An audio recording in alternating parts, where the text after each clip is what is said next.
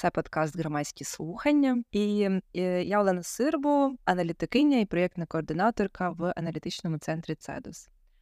Це подкаст про, про громади і для громад, і в якому ми говоримо про місцевий розвиток е, і про питання е, громадської участі і залучення. З нами сьогодні Марія Грищенко, соціологиня, експертка у сфері учасницького планування. Привіт, Марія. Привіт. Дякую, що запросила. Е, дякую, що долучилася. І сьогодні ми поговоримо про е, громадську участь, про залучення е, в умовах повномасштабного вторгнення, про те, що змінилося, які виклики з'явилися, які можливості з'явилися.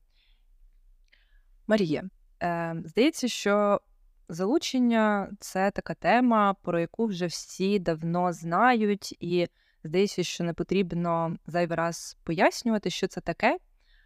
Але з іншого боку, мені особисто з досвіду е, наших проєктів, зокрема в Цедосі, і з досвіду моєї роботи, е, здається, що все ж таки, якщо ми говоримо про громади і про місцевий рівень, то не всі можуть розуміти, що це таке, навіщо потрібне залучення які інструменти можна використовувати. Тож я б хотіла в тебе запитати спершу, е, що таке залучення і навіщо воно потрібно? Так, дякую. Дійсно, від мене іноді з'являється таке відчуття, що вже вже всі знають про залучення в СЕН, е, всі вже відвідували різного роду тренінги, курси, читали багато літератури. В нас видається щороку, принаймні дві-три методички методичні рекомендації щодо того, як реалізовувати проєкти з залученням, е, з участю громадськості, мешканців, е, інших акторів, і вже ніби всі знають. Що всіх треба залучати, і які інструменти для цього використовувати. Але на практиці дійсно це достатньо складний процес, який потребує не лише знання про те, що це таке, але й також розуміння як зробити так, щоб ми не лише заохотили мешканців е, та мешканок і інших акторів е, в наших громадах брати участь, висловлюватися, але і також, наприклад, як приймати рішення на основі результатів такого залучення, або е, яким чином зробити так, щоб люди не розчарувалися в цьому інструменті, та бо дуже часто ми.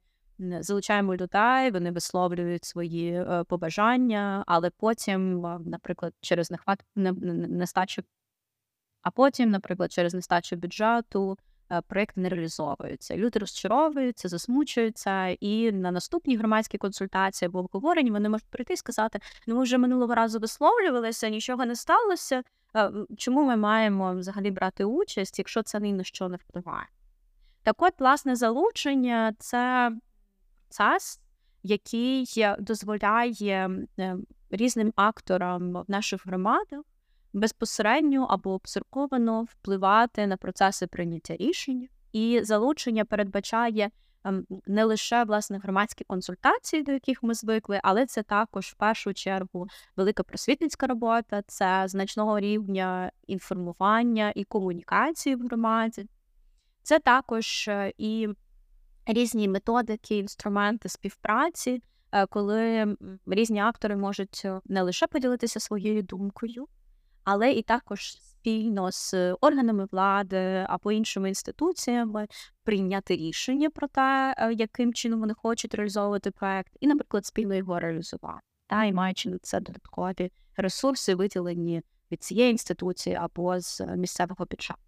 Да, залучення достатньо різнопланове, і дійсно сьогодні, якщо взяти законодавство України, то воно достатньо підготовлене для того, щоб ми реалізовували різні практики участі громадськості, участі мешканців та інших акторів процесу прийняття рішення, але й не лише прийняття рішення, але й його виконання, а також моніторингу реалізації цих рішень. Та і ми колись з коли я працювала в аналітичному центрі ЦАДОС, навіть рахували, скільки таких інструментів в нашому законодавстві, е, то їх насправді більше 20.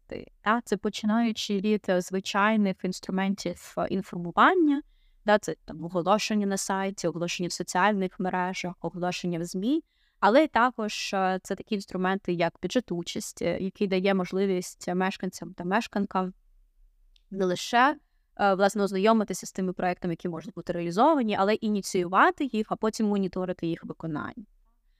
Це і різного роду конкурси для громадських організацій, коли громадські організації можуть подати свої проєкти, муніципалітет їх може підтримати і спільно реалізувати. Це можуть бути і дійсно публічні консультації, до яких е, мені здається, ми починаємо вже звикати. Та бо більшість більшість е, таких стратегічних рішень, які приймаються в наших громадах, вони на законодавчому рівні передбачають. Публічні консультації і власне обговорення з місцевою спільнотою. Так, е, і тому, якщо підсумувати, е, навіщо ж нам потрібно е, власне залучення, і навіщо потрібно вам нам особливо сьогодні в умовах війни? Я думаю, що в першу чергу треба говорити, що все ж таки залучення дає нам можливість реалізовувати більш якісні рішення. Та оскільки люди долучаються, висловлюють свої потреби, висловлюють свої побажання, діляться своїми болями, це може також випрацювати, дасть це дасть можливість випрацювати такі рішення, які будуть відповідати на ці потреби. І додатково це також можливість залучити тих акторів, які не лише захочуть висловитися, але які можуть бути корисними, допомагати в реалізації цих проєктів. Це можливість створити команду однодумців, які будуть залучені і до реалізації, і до моніторингу. Це також е, і важливий інструмент розбудови довіри. Ем, і я думаю, що питання довіри і і можливості побудови такої а, діалогової комунікації в громадах сьогодні будуть надважливі. Та особливо в тих громадах, де е, раніше не були вибудовані такі стосунки. Да? Сьогодні, спілкуючись з представниками різних е, різних спільнот, різних громад, ем, я зіштовхуюся з тим, що власне говорять про те, що в тих громадах, де були налагоджені інструменти залучення і співпраці, то сьогодні їм набагато легше е, мобілізувати своїх мешканців та мешканок е, у відповідь на агресію, на допомогу постраждалим, та тобто вони мобілізуються дуже швидко. А в тих громадах, де не були розбудовані ці інструменти, вони мають починати з самого початку розбудовувати довіру, показувати відкритість, розбудовувати контакти, і це дійсно заважає цьому швидкому мобілізаційному руху у відповідь на екстремальні умови. Тому я думаю, що власне досвід реалізації учасницьких е, різних проєктів і хороші практики залучення дали можливість багатьом громадам вистояти і відповісти на е, ту агресію, е, яка яка з якою вони власне зіштовхнулися. Та тому я думаю, що це теж важлива така компонента. І і якщо ми говоримо теж про про умови війни і наслідки війни, і залучення в наших громадах, ем, зокрема залучення до відновлення, я думаю, що це теж дуже важлива тема, оскільки навіть якщо ми сьогодні Е, не розуміємо, так, коли буде та омріяна перемога, і ми сьогодні не розуміємо, коли ми в повній мірі будемо е, мати можливість відновлюватись. Так. Сьогодні важливо говорити про візію, так, куди ми хочемо рухатися, якими ми хочемо бути, якими будуть наші е, міста, наші селища, як ми будемо взаємодіяти, бо це теж дає таку надію і віру в хороше майбутнє.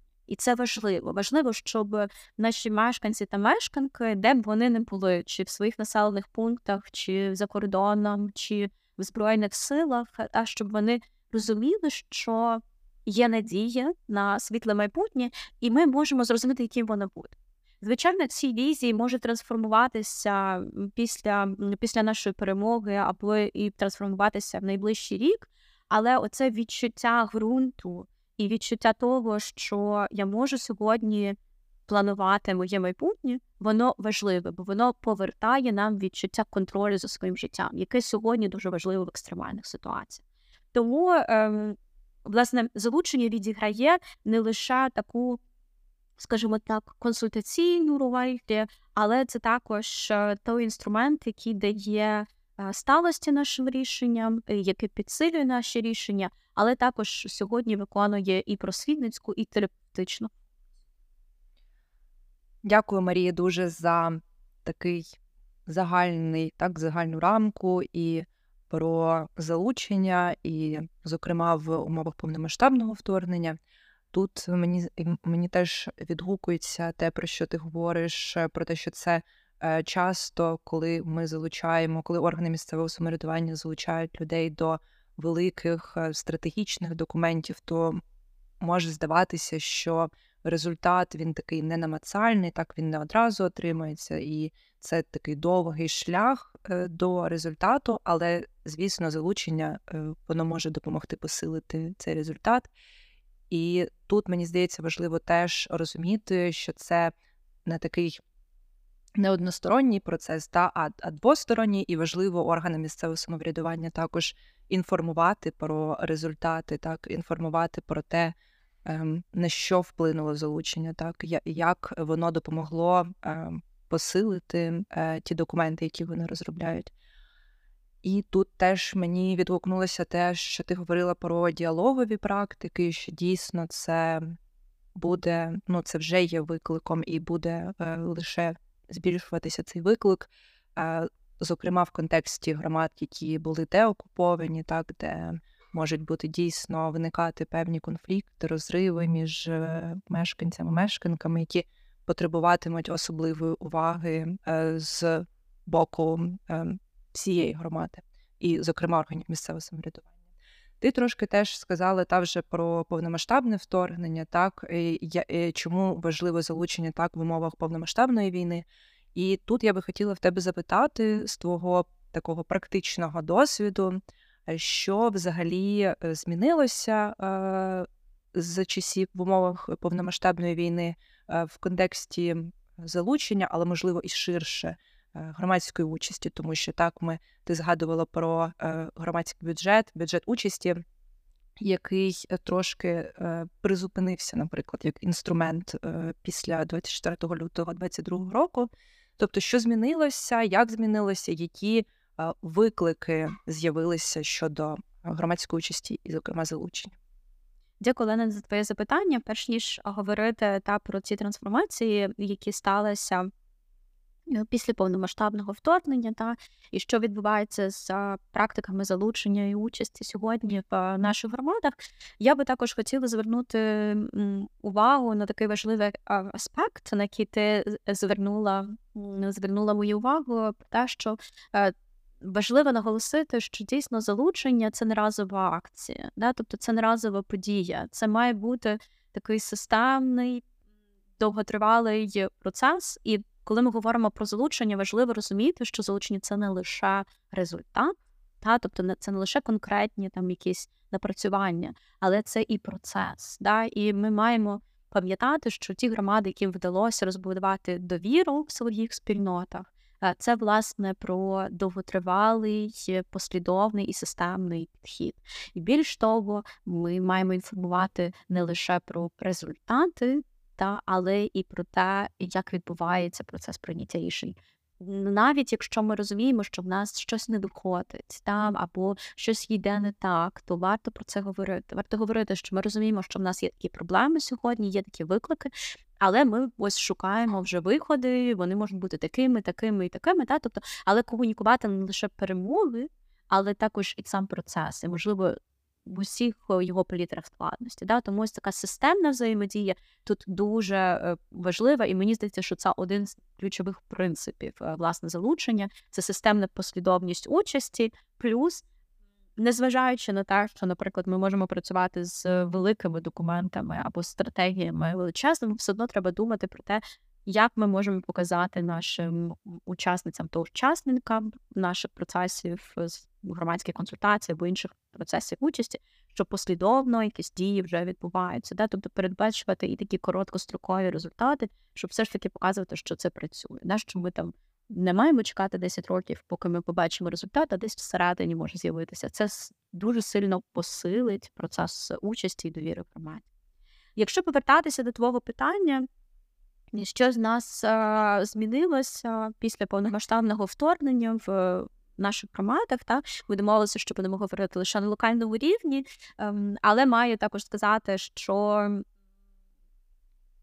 власне е, військовий стан, який який введений в нашій країні, він суттєво вплинув на процеси, процеси можливості участі і залучення в громадах. Да? В першу чергу військовий стан обмежує. Е, обмежує свободу зібрань, обмежує також свободу е, свободу слова, і це також е, вплинуло на те, яким чином громади можуть використовувати різні інструменти участі. Плюс, що важливо сказати, що у зв'язку з повномасштабним вторгненням і різними трактуваннями нашого законодавства щодо військового стану е, суттєвою мірою обмежилися в першу чергу можливість доступу до інформації і безпосередньо контролю цієї інформації. Да? Тобто прозорість наших муніципалітетів значною мірою змінилася, і я б сказала.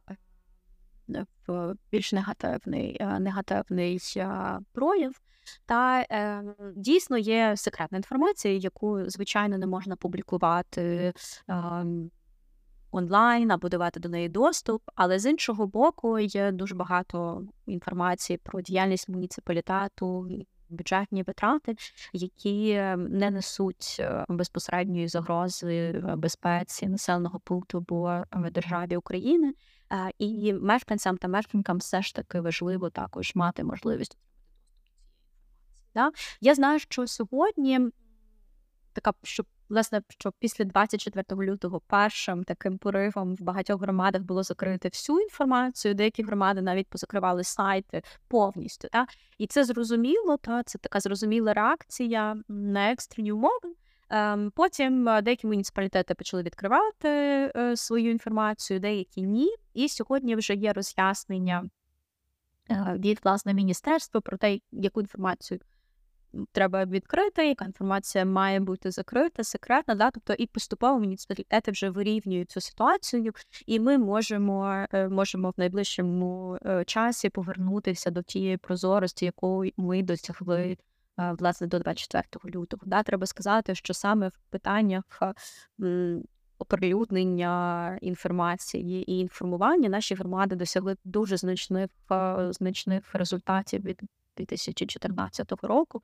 І тут мені здається, і варто сказати, що в цьому є і заслуга, наприклад, Transparency International, які роблять проєкт Прозорі міста. Да, Це не лише моніторинг, але й така рейтингова система, яка дає можливість муніципалітетам між собою е, конкурувати, та, але і вони проводять дуже е, значну е, і вони проводять дуже хороші консультації, як зробити муніципалітет більш прозорим. І сьогодні це, якщо нас слухають представники громад, які які хочуть розібратися з тим, як публікувати дані е, або як інформувати в правильний спосіб, можуть звернутися до ем, до проєкту Прозорі міста і отримати отримати рекомендації і поради. Да? Тобто інформування це така одна важлива частина, про яку треба сказати. З іншого боку, мені здається, що варто говорити про те, що дійсно громади наші вони зіштовхнулися та з агресією і екстремальними ситуаціями, іноді навіть сам на сам.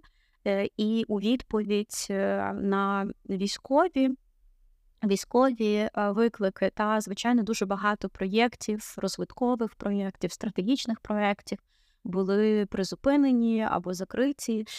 І в свою чергу, якщо немає проєктів, то й немає ніяких процесів залучення. Та якщо ми перебудовуємо Е, діяльність муніципалітету на військові рейки, та то дуже часто власне ця стратегічна частина відпадає, але найчастіше власне можливість участі і впливу вона стосувалася цієї стратегічної частини. Ви ви вже згадували, до речі, ми навичинити. Добре. Е, ти вже згадувала, ти вже згадувала бюджет участі, та і в багатьох громадах дійсно бюджет участі повністю призупинений. І це теж пов'язано з бюджетним процесом, да? бо наші громади не мали можливості витрачати кошти на розвиткові проєкти. Хоча я можу сказати, що сьогодні вже є громади, які відновлюють бюджет участі. Я бачила в Вінниці вже запущений, в Івано-Франківську запущені. Да? Тобто громади поступово починають повертатися і до ем, до таких практик, е, та або, наприклад, були відмінені конкурси для громадських організацій. Та це пов'язано з бюджетом, з бюджетними можливостями. І також я можу сказати, що і в громадах відбуваються такі етичні дискусії, що на часі, що не на часі, та куди витрачати бюджет, чи варто робити громадські простори в умовах війни, чи варто витрачати кошти на як це говорять слоганах під час під час мітингів на бруківку, та тобто які витрати доцільні, які ні в громадах в умовах війни, і через цю дискусію можу сказати також. Це впливає, ця дискусія впливає і на процес громадської участі, і багато громад, я думаю, починають е, більш обережно ставитися да, до тих проєктів, які вони е, планують реалізувати. І часом відмовляються від проєктів, які передбачали залучення, та і тому воно не станеться. З іншого боку, я думаю, що власне ця дискусія і цей конфлікт між громадськістю і представниками та представницями органів влади, який пов'язаний з тим, чи на часі робити якісь розвиткові проекти для громади, чи ні, пов'язаний безпосередньо з низьким рівнем комунікації в громаді щодо того, які процеси відбуваються, куди спрямовується бюджет е, і чому приймаються ті або інші рішення. Якщо б комунікація була налаштована трохи краще, мені здається, таких акцій, коли поливають червоною фарбою е, двері муніципалітету, не було. Да? Тобто це теж результат, е, який нам відображає, що з залученням сталося щось та, яке е, обмежує можливість громадського впливу. Та більш того, е, і можу звернути також увагу, що після вторгнення, там десь точно рік, не відбувалося взагалі майже ніяких таких. Е, скажімо так, критичних е, критичних обговорень е, зі сторони громадськості дія, дії муніципалітетів. Та і я проводила значну кількість інтерв'ю з представниками громадянського суспільства, які говорили про те, що ось вони. Поки що дотримуються такої самоцензури щодо відсутності критики діяльності влади, е, та розуміючи, що зараз можуть бути інші виклики, і і також ця критика може бути використана проти органів влади, нашим нашим власне зовнішнім ворогом. Да, це ж і це змінилося зараз, так? Да, зараз це змінилося. Зараз це змінилося. Зараз ну, мені здається, що я відчула цю зміну з початком цього року. Та вже немає такого е, прям самоцензурування, так точно. Та вже починається відкрита критика, починається обговорення, і, на жаль, е, стається так, що через Мені здається, що через такий довгий процес замовчування якихось важливих тем це виливається в дуже активні а, і іноді дуже буремні такі процеси, протести. І це теж власне результат результат зменшення можливості участі і впливу. Бо, наприклад, там індивідуальні зустрічі дуже багато громад більше не проводить, не працюють робочі групи, не поступово вони починають відновлюватися. До речі в громадах, які ми можемо назвати умовно тилові, да, тобто е, громади, які далеко від е, від фронту, е, я думаю, що почалися відновлюватися стратегічні проєкти вже десь влітку, влітку 2022 року. Я точно знаю, що у Львові почали почали повертатися до такого, скажімо так, більш звичного життя муніципалітету і наприклад, восени 2022 року ми вже проводили з колегами з муніципалітету, проводили громадське обговорення щодо трансформації вуличного простору. Міста Львів, та тобто громади починають повертатися до стратегічних проєктів, оскільки починають повертатися до стратегічних проєктів, то відновлюється і процес процес залучення.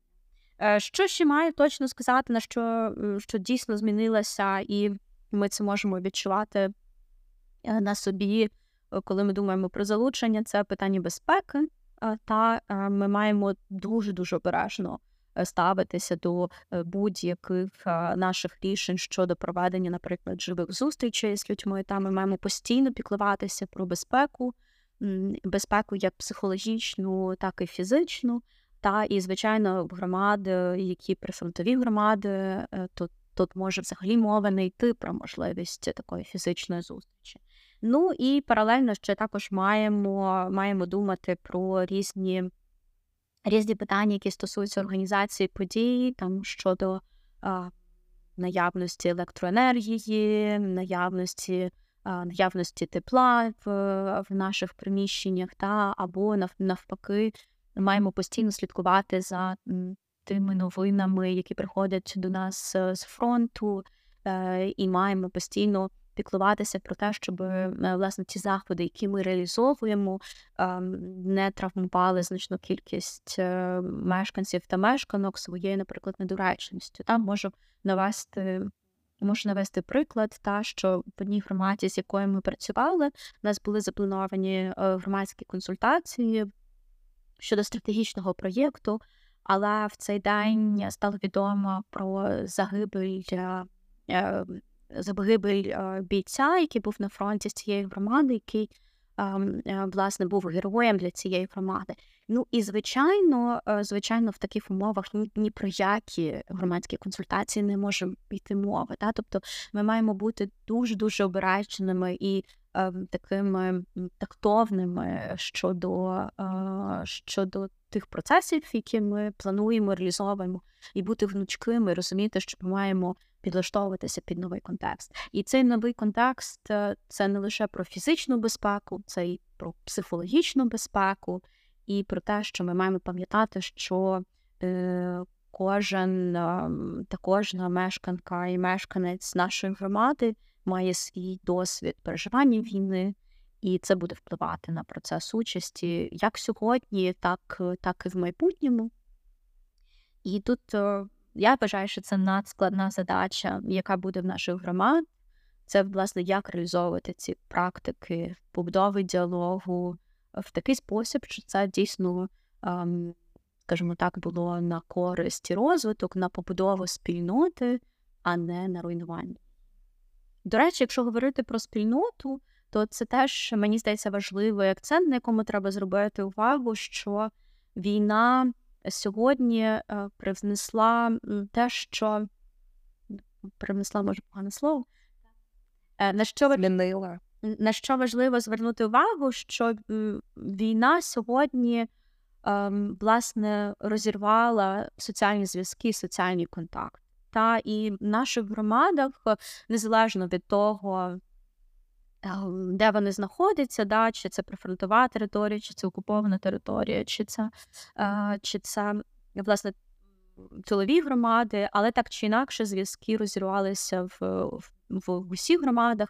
Просто для громад, які окуповані, це дуже дуже важливий виклик, е, та але й громади тилові теж е, потерпають від цього. Що я маю на увазі? Та Значна кількість людей е, виїхало, значна кількість людей мобілізувалася, значна кількість людей сьогодні волонтерить, і вони, вони всі. Власне, не живуть своїм да, звичним життям, і оці соціальні контакти, взаємодії, вони всі всі змін змінилися, трансформувалися. І що це для нас означає? Це для нас означає, що коли ми думаємо про залучення громади, та ми маємо розуміти, що громада змінилася. Да? І нам набагато важче сьогодні привернути увагу до якоїсь важливої проблеми, але й нам е, насправді дуже важко може бути і знайти тих людей, які, яким було б цікаво, важливо долучитися, або які мають таку спроможність. Да, Вони просто можуть не мати спроможності, бо вони виїхали, бо вони воюють, е, або в них е, е, інші виклики. Та, Наприклад, якісь побутові побутові виклики, і економічна ситуація цьому зовсім не сприяє. І ця розірваність контактів, зв'язків. Вона вона буде дуже суттєво впливати. Я думаю, буде визначати дуже багато процесів в майбутньому.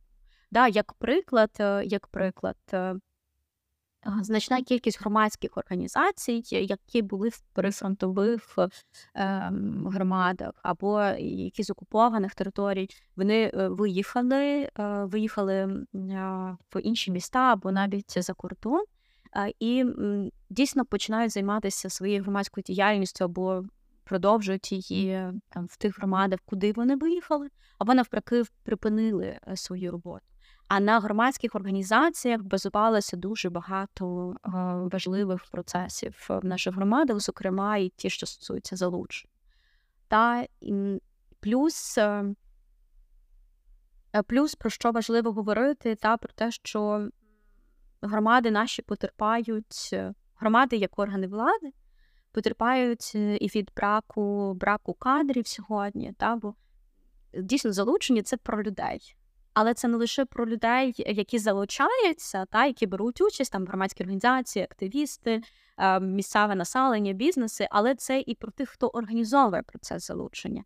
І якщо власне в тебе в муніципалітеті ем, відносно необхідного необхідної кількості працівників залишається половина або там дві треті, то звичайно е, ну, більшість задач вони рівномірно розподіляються. А залучення воно потребує людського ресурсу, воно потребує часу, знань, вмінь і дуже багато е, енергії і ресурсу такого е, психологічного. так? І тому дійсно органам влади буде важче організовувати процеси залучення і через те, що є брак брак кадрів, брак людей в муніципалітеті. Помножуючи це на те, що громадські організації сьогодні або переорієнтувалися, або, наприклад, виїхали, та і ми не можемо залучити підтримку зі сторони громадськості для організації якісного процесу залучення, це стає стає достатньо таким важливим викликом. Про що ще б я хотіла сказати, це також ем, повернутися до питань е, нашої інфраструктури, і це не лише про е, світло, і не лише про е, теплопостачання, та, але й також, наприклад, про зв'язки між населеними пунктами. Да, Ми коли ми говоримо про залучення, говоримо про громаду в цілому, маємо розуміти, що громада. Це не один населений пункт, а це часом там від 3-5 е, до 75 населених пунктів. Е, і ми також знаємо, що через, е, через війну.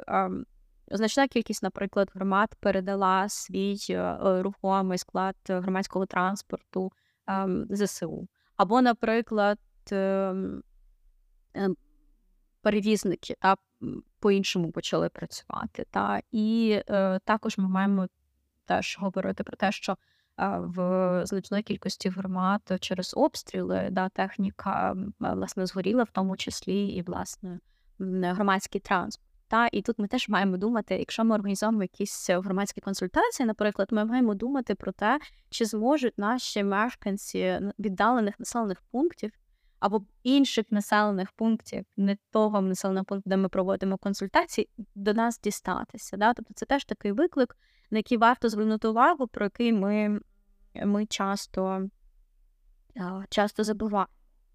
Марія, е, дякую, що ти дуже багато викликів окреслила, так, і про якісь більш, можливо, інфраструктурні, матеріальні, так, як щойно ти говорила про зв'язки між населеними пунктами, про громадський транспорт. І Також ти говорила про безпекові виклики, про але також про якісь такі більш, можливо, невидимі речі, так, такі як соціальні зв'язки, які були е, розірвані.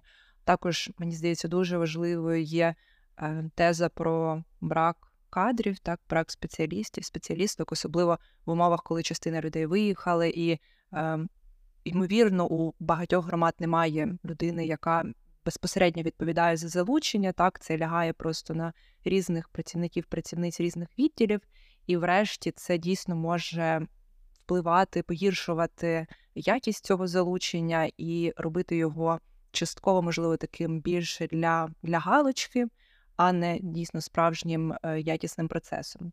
Тут е, ще, от мені про що хотілося б теж згадати, що ем, ну, оскільки дійсно у нас зараз такий найбільший виклик це повномасштабна війна, і тут, напевно, ми ем, частково можемо трохи забувати або випускати те, що до війни був ковід, була пандемія, яка теж, напевно, сильно вплинула на ці інструменти. З одного боку, вона могла погіршити е, якість залучення, але з іншого боку, можливо, вона теж дала можливість розвитку якихось дистанційних форматів, які зараз можна використовувати.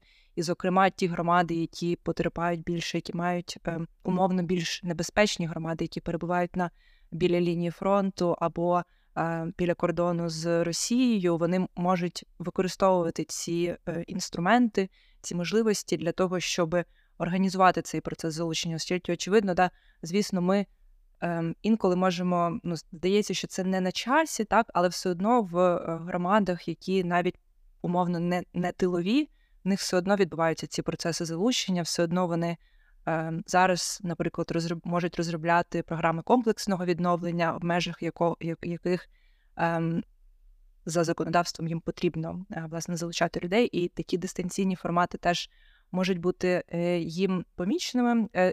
Я би ще хотіла трошки поговорити про відмінності між громадами, так, бо є умовно, ну, перш за все, так, уряд розділяє дуже багато та громад, які власне постраждали від війни. Так, це і громади, які були деокуповані, які мають великі руйнування. Це також громади, з яких багато людей виїхали або навпаки приїхали.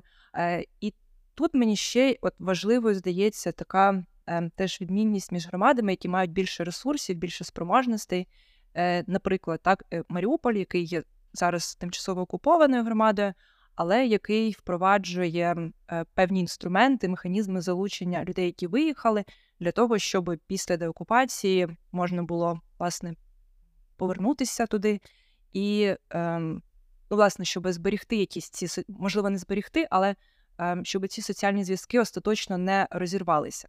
Водночас, Маріуполь це дійсно громада, ну це велика громада, яка має багато ресурсів, спроможностей, і водночас, е, напевно, більшість громад України не мають таких ресурсів.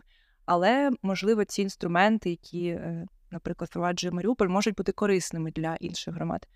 Розкажи про це, як як тобі здається, що можуть використати, які, можливо, якісь поради для громад, які менш спроможні, як вони можуть залучати людей зараз? Так, дякую за запитання і важливий акцент, який пов'язаний в тому, що дійсно громади перебувають в різних умовах та з точки зору спроможності до залучення. З одного боку, це мені здається дуже важливий е, акцент це різниця між сільськими і міськими громадами. І це стосується не лише фінансового ресурсу, але це також і стосується людського ресурсу і різних практик підходу взагалі до процесів залучення. Кожного є свої плюси, в кожного є свої виклики. Та також варто говорити дійсно про виклики, які можуть відрізнятися в великих громад е, і менших громад, та е, особливо якщо, наприклад, в основі громади стоїть велике місто, та а, не місто і багато сільських населених пунктів. Та тобто тут дійсно ця варіація вона достатньо важлива, і дякую, що ти звернула на це увагу. А якщо говорити про особливості особливості громад е, і практик залучення, які вони можуть використовувати, але також виклики, з якими вони зіштовхуються.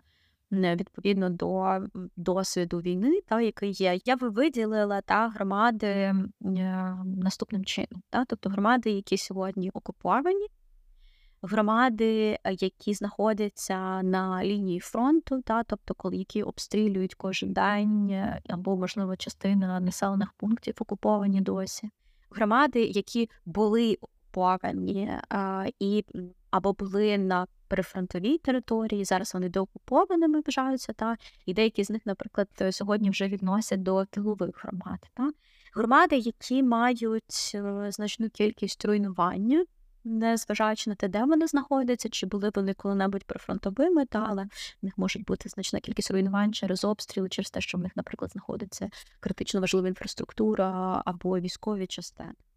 І тилові громади, які так само потерпають від викликів е, війни, але які мають е, менше руйнування, які віддалені від е, фронту, або які не були наближені та до фронту. І з точки зору власне цього поділу ми розуміємо, що можуть бути е, різні особливості та різні виклики з точки зору залучення. Можемо пройтися і обговорити виклики кожних з таких громад. Е, і я, наприклад, можу навести приклад е, того, як сьогодні справляються громади, які знаходяться в різних в різних, скажімо так, зонах України. Е, я би хотіла почати з окупованих територій. Е, мені здається, що це е, громади, які дійсно мають дуже багато сьогодні викликів, і яким сьогодні достатньо складно залучати мешканців та мешканок до діяльності своєї. З іншого боку, я переконана, що процес залучення не має зупинятися в даному контексті, та е, оскільки залучення, я нагадаю, це не лише процес громадських консультацій, але це також і інформування, і просвітництво, і те, що стосується власне Е, спільної спільної реалізації якихось проєктів і рішень. Та? І тут важливим є в першу чергу, мені здається, важливим кроком є відновлення тих зв'язків з мешканцями та мешканками, які виїхали за межі за межі окупованої території, які знаходяться сьогодні в різних куточках нашої планети, та але віднайдення цих зв'язків є дуже важливим. І мені здається, що для окупованих громад це має бути першим кроком. Да? Першим кроком це спробувати відновити зв'язок. Я розумію, що дійсно відновити зв'язок з людьми, які знаходяться на окупованих територіях, це може бути небезпечно, тому ні в якому разі я не маю права залазити на е, цю власне проблематику і казати, що робіть так. Та? Тобто залучайте людей, які на окупованих територіях, це безпекове питання. І тут е, маю, я думаю, що кожна громада буде ситуативно вирішувати як краще. Але ті, хто виїхали, та і громади теж е, в значній кількості представників органів влади вони теж знаходяться на е, власне деокупованій території, або також представники громади за кордоном знаходяться. Та вони можуть, наприклад, відновити зв'язки з бізнесами, да, створити, наприклад, е, якісь регулярні зустрічі з представниками бізнесу, або письмово з ними списуватися в чаті і запитувати, як ви справи, е, чи ви відновили свою діяльність на деокупованій території, та які у вас сьогодні є потреби, чим ми можемо бути корисні. З іншого боку, я думаю, що це також має бути активна робота через ем, різного роду месенджери або чати з широкою громадськістю, з представниками органів з представниками. Це мають бути також чати з широкою громадськістю, да, з мешканцями та мешканками, де громада в першу чергу інформувати, як е, громади справи, да, чим займаються органи влади, де вони знаходяться, які виклики сьогодні є, які можливості сьогодні є. Значна кількість громад, і я думаю, що це дуже хороша практика, створює, наприклад, е, ради переселенців. Тобто це такі дорадчі ради, ем, для, до яких злучаються лідери та е, лідерки думок з різних сфер, але які.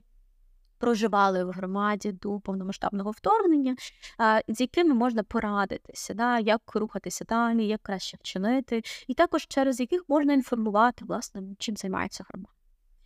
І, звичайно, е, я думаю, що це практика, яку реалізовує Маріуполь, до речі, і Херсон е, також має цю практику. Це такі осередки, зустрічі, да, фізичні простори в великих містах України для власне переселенців та переселенок з цих громад, е, які окуповані. Да?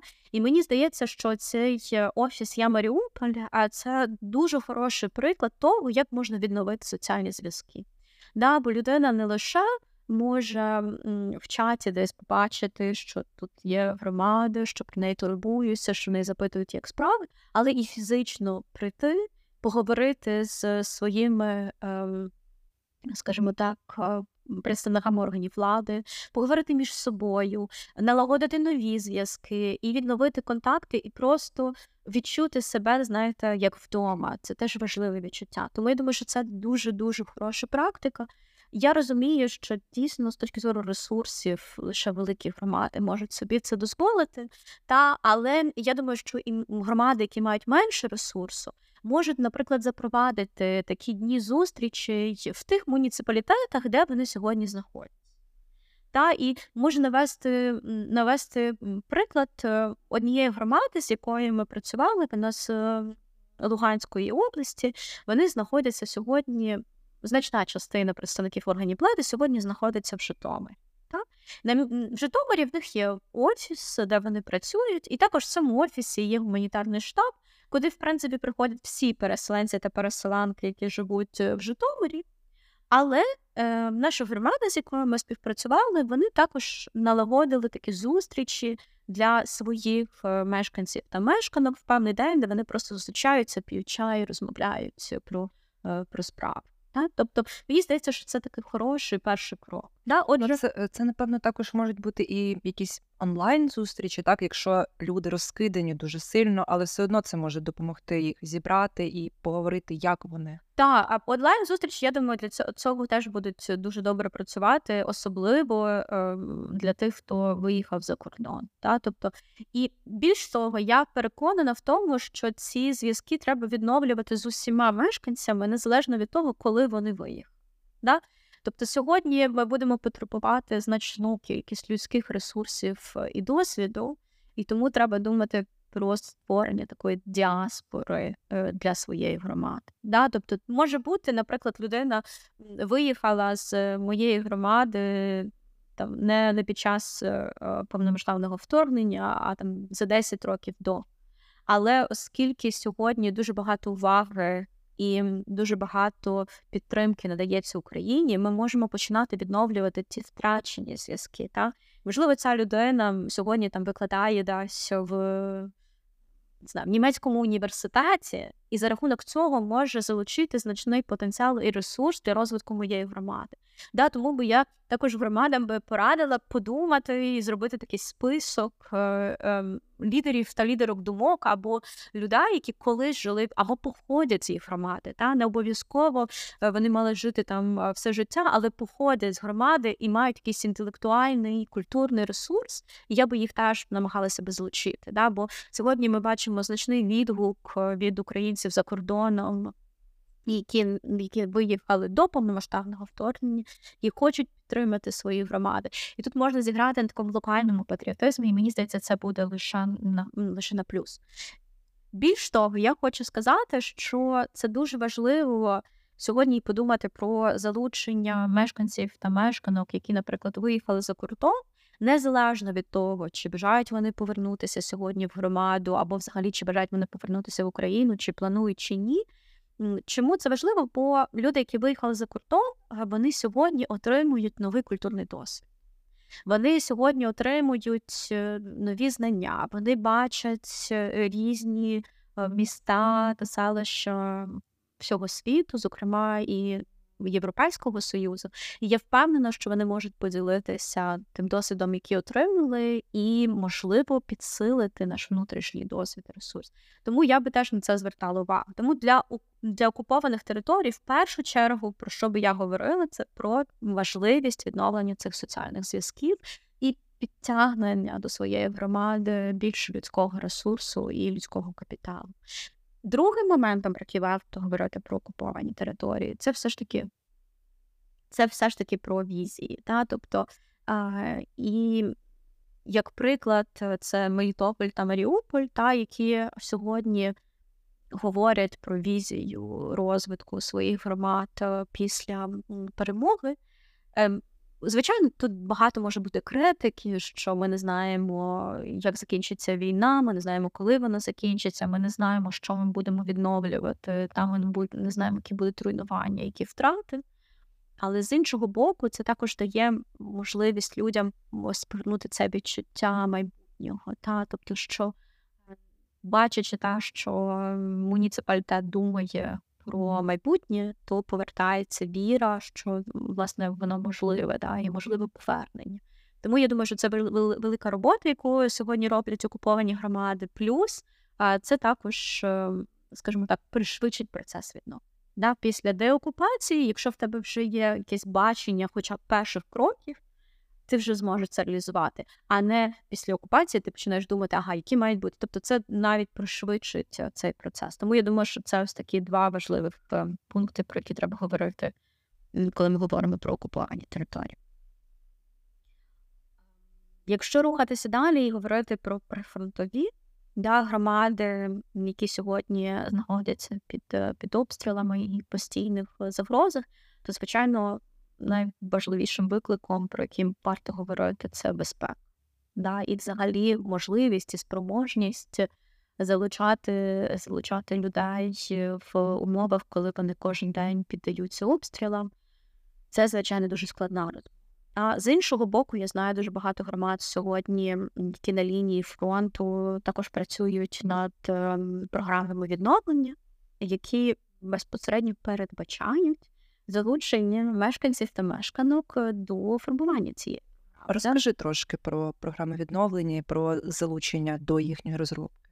Та програм, е, програма комплексного відновлення, і е, також є ще такий документ, як е, план відновлення. Та? Тобто це два документи, які спрямовані на те, щоб громада визначила з е, такими базовими своїми потребами, які стосуються швидкого, в першу чергу, відновлення.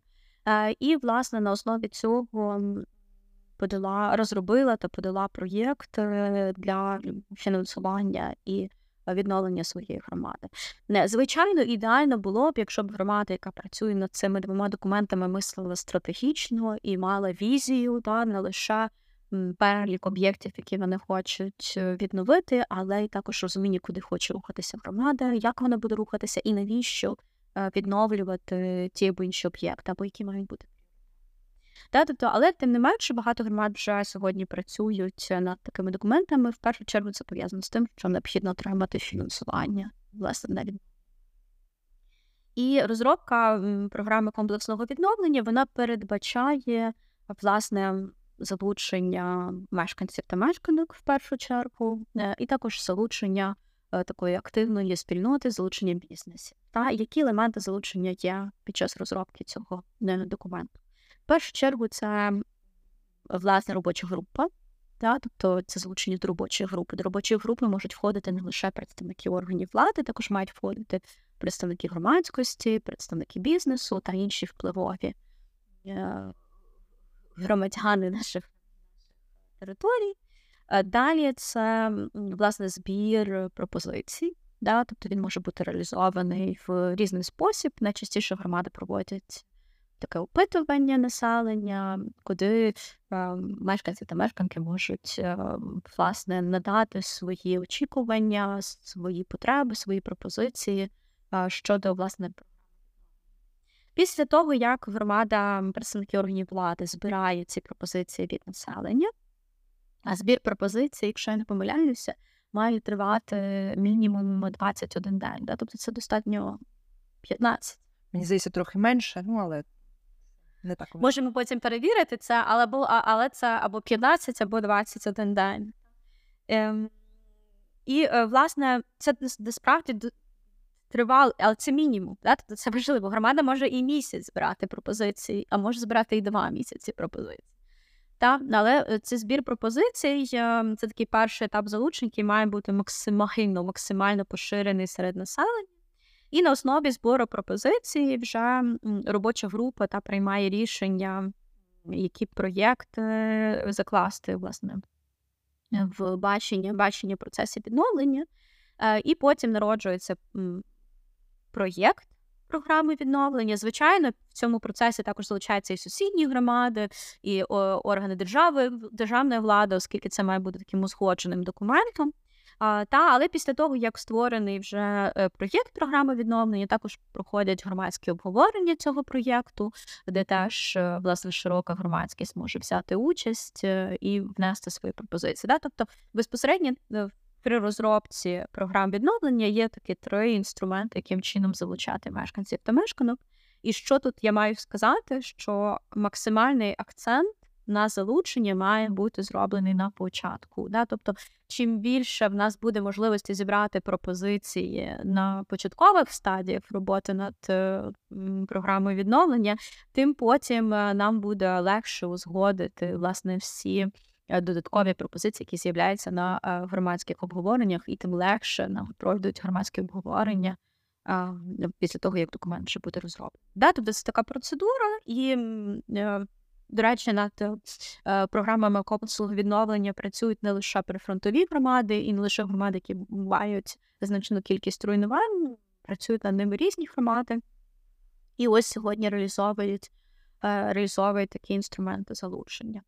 Якщо говорити про прифронтові громади, е, то я думаю, що програма комплексного відновлення для них може мати власне більшу значущість, ніж для е, тилових, наприклад, громад, з якої точки зору, з тієї точки зору, що сьогодні при фронтових громад кардинально змінився контекст, в якому вони живуть, і всі стратегії, візії, які були розроблені до 24 лютого, для них більше не працюють. Більш того, ем, ті ем, регіональні стратегії, обласні стратегії, які були розроблені, теж втрачають свою актуальність і потребують відновлення. Та і відповідно до е, відповідно до розпорядження там кабінету міністрів, е, громади, прифронтові громади мають можливість е, відтермінувати процес розроблення, наприклад, і оновлення своїх стратегій на 5 років. Для них не, не від них не вимагається тут і зараз народити візію свого розвитку, да, щоб мати її. Тому я думаю, що їм варто звернути більше уваги на ці програми відновлення, саме тому, що це може бути теж частково візійний документ, да, щоб розуміти, принаймні, куди ми рухаємося в найближчий час, да, щоб мати все ж таки якусь стратегію, а не робити лише тактичні тактичні. Так, і е, якщо говорити про інструменти залучення, які могли би бути корисними для прифронтових громад під час створення програм відновлення, я думаю, що дійсно тут можна тебе підтримати в тому плані, що під час ковіду ми всі навчилися дуже добре працювати з діджитальними інструментами і в умовах е, небезпеки. Більш того, прифронтові громади часто громади, в яких ем, скорочується населення достатньо інтенсивно. Люди виїжджають з території громади, бо власне питання безпеки тут найважливіше. То дійсно тут варто звернути увагу на інструменти різної онлайн участі. І це не обов'язково онлайн події, це можна використовувати і чати, і спілкування в соціальних мережах. І мені, наприклад, подобається, як сьогодні працює це не прифронтова вже громада, але тим не менше, я думаю, що прифронтові громади можуть надихнутися роботою двох громад. Перше, це як сьогодні працює Миколаїв, який сьогодні розробляє генеральний план для міста, і як сьогодні е, працюють. Е, Працює Охтирка, яка розробляє декілька візійних документів для своєї громади. Це, до речі, наша візія простого розвитку, який вони роблять з громадською організацією міські реформи, але також вони працюють сьогодні над е, комплексним планом, да, тобто в них така широка робота сьогодні стратегічно відбувається. На що я хочу власне звернути увагу? На те, що в першу чергу вони дуже якісно працюють з інформуванням, що в громаді відбувається розробка таких документів. Такі документи, наприклад, програма відновлення це документ, який дає нам можливість залучити кошти. Вони дуже чітко розказують, чому важливо в цьому взяти участь.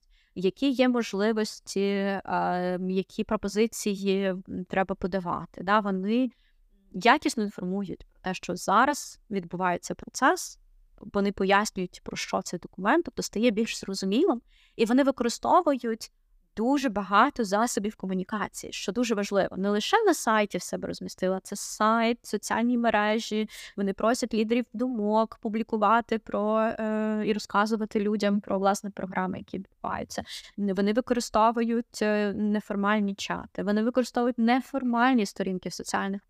Та? Тобто дуже такий багатошаровий процес. Більш того, наприклад, Охтирка також проводить Е, виставки інформаційні в місцях, е, куди б і так прийшли люди, та, наприклад, там на ринку або там е, в громадському місці. Та.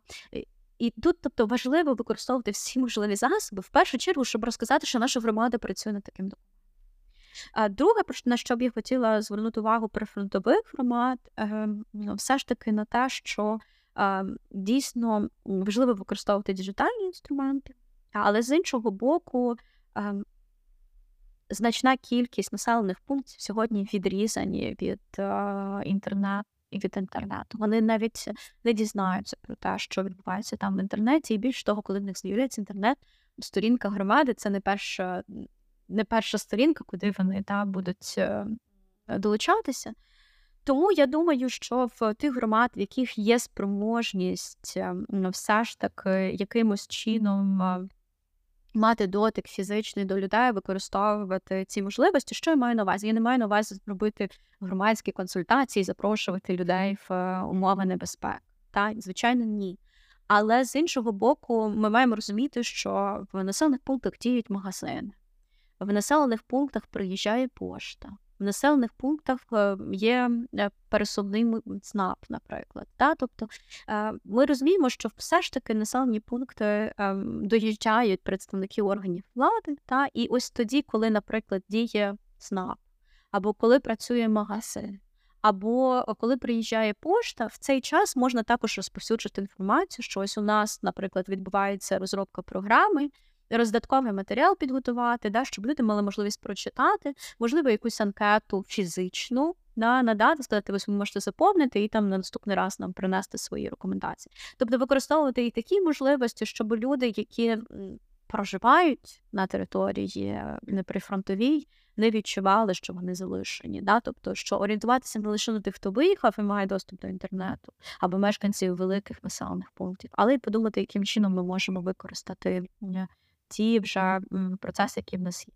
До речі, я хотіла би теж сказати про такий інструмент, який мені здається дуже важливий сьогодні для підтримки спільнот, і це для окупованих територій працює, і для прифронтових територій дуже буде працювати.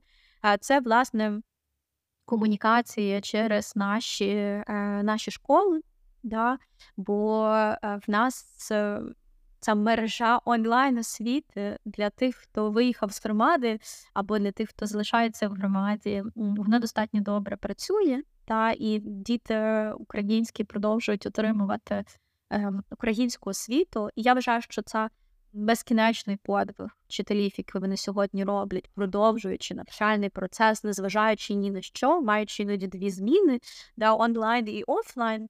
Але що я хочу сказати, за допомогою оцієї шкільної мережі батьківських комітетів і використовуючи те, що це ті зв'язки, які не обірвалися, ми можемо також розповсюджувати інформацію про громаду. Да? Тобто, звичайно, е, на наших вчителів дуже багато навантаження, і сказати, що давайте їм ще додамо навантаження розповсюдження інформації, але мені здається, що це той канал, який ми можемо використати. І через дітей мені здається, Мені здається, що це дуже чудова порада о, в контексті, так, можливо, трохи неочевидна, але в контексті залучення дуже важлива.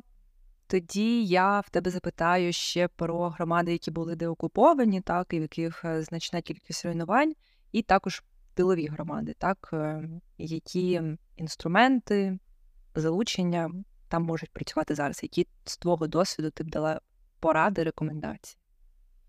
А, Так, звичайно, е, я можу е, сказати, що напевно громади, які були окуповані, і громади, які мають е, мають значну кількість руйнування, вони мають дуже схожі. Та, і ми дуже багато вже говорили про виклики. І я думаю, що для цих громад в повній мірі також працюють рекомендації, які ми надавали окупованим громадам або громадам на прифронтовій території, до е, викликів деокупованих громад або громад з значним рівнем руйнування. Мені здається, додається додаткові, додаткові виклики, які пов'язані власне з тим, що процес відновлення в них вже не лише почався, але активно має відбуватися. І тут важливу увагу треба звертати на інформування, що вже відбувається, для того, щоб мешканці та мешканки не розчаровувалися. Та, бо значна кількість громад вже деокуповані як рік, і якщо за цей час дуже мало процесів відновлення відбулися, то, звичайно, мешканці та мешканки починають потроху розчаровуватися і зникає той рівень довіри, високий рівень довіри до органів влади. Да? Тобто ця втрата довіри це те, над чим, е, з чим треба працювати, да? щоб не втратити цю довіру, щоб показати, що дійсно якісь процеси відбуваються що ми запускаємо процеси. І тут важливо також інформувати не лише про те, що робить громада, а й про те, наприклад, як отримати компенсацію, що треба треба зробити, як рухається ця черга, та? бо е, дійсно.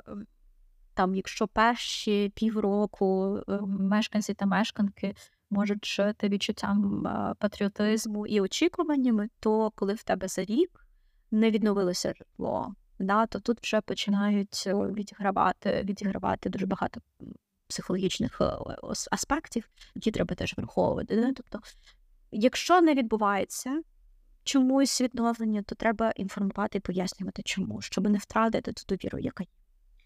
Друге, про що варто говорити, що е, ці громади сьогодні також е, стикаються з тим, що до них переїжджає дуже багато переселенців та переселенок. Та і з одного боку, це переселенці та переселенки з окупованих територій, але й також це переселенки та е, переселенці, які, е, власне, раніше виїхали на більш віддалені території, і ось сьогодні хочуть бути ближче до свого дому, і вони, власне, приїжджають ближче до е, до фронту та, для того, щоб мати більше зв'язків з своєю культурою, зі своєю спільнотою.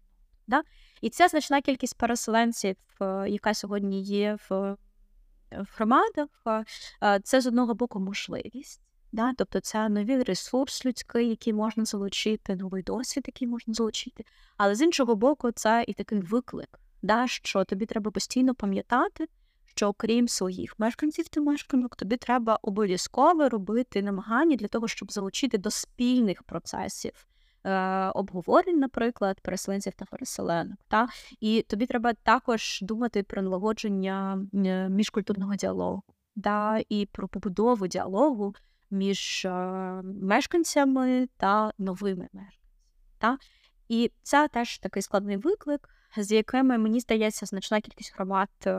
Добре працює, та є дуже багато ініціатив побудови діалогу, е, є багато терапевтичних практик, і е, багато також таких е, елементів залучення відбувається, починаючи від опитування громадської думки. Закінчуючи власне безпосередньо запрошенням представників спільноти переселенців та переселенок до обговорення стратегічних питань розвитку.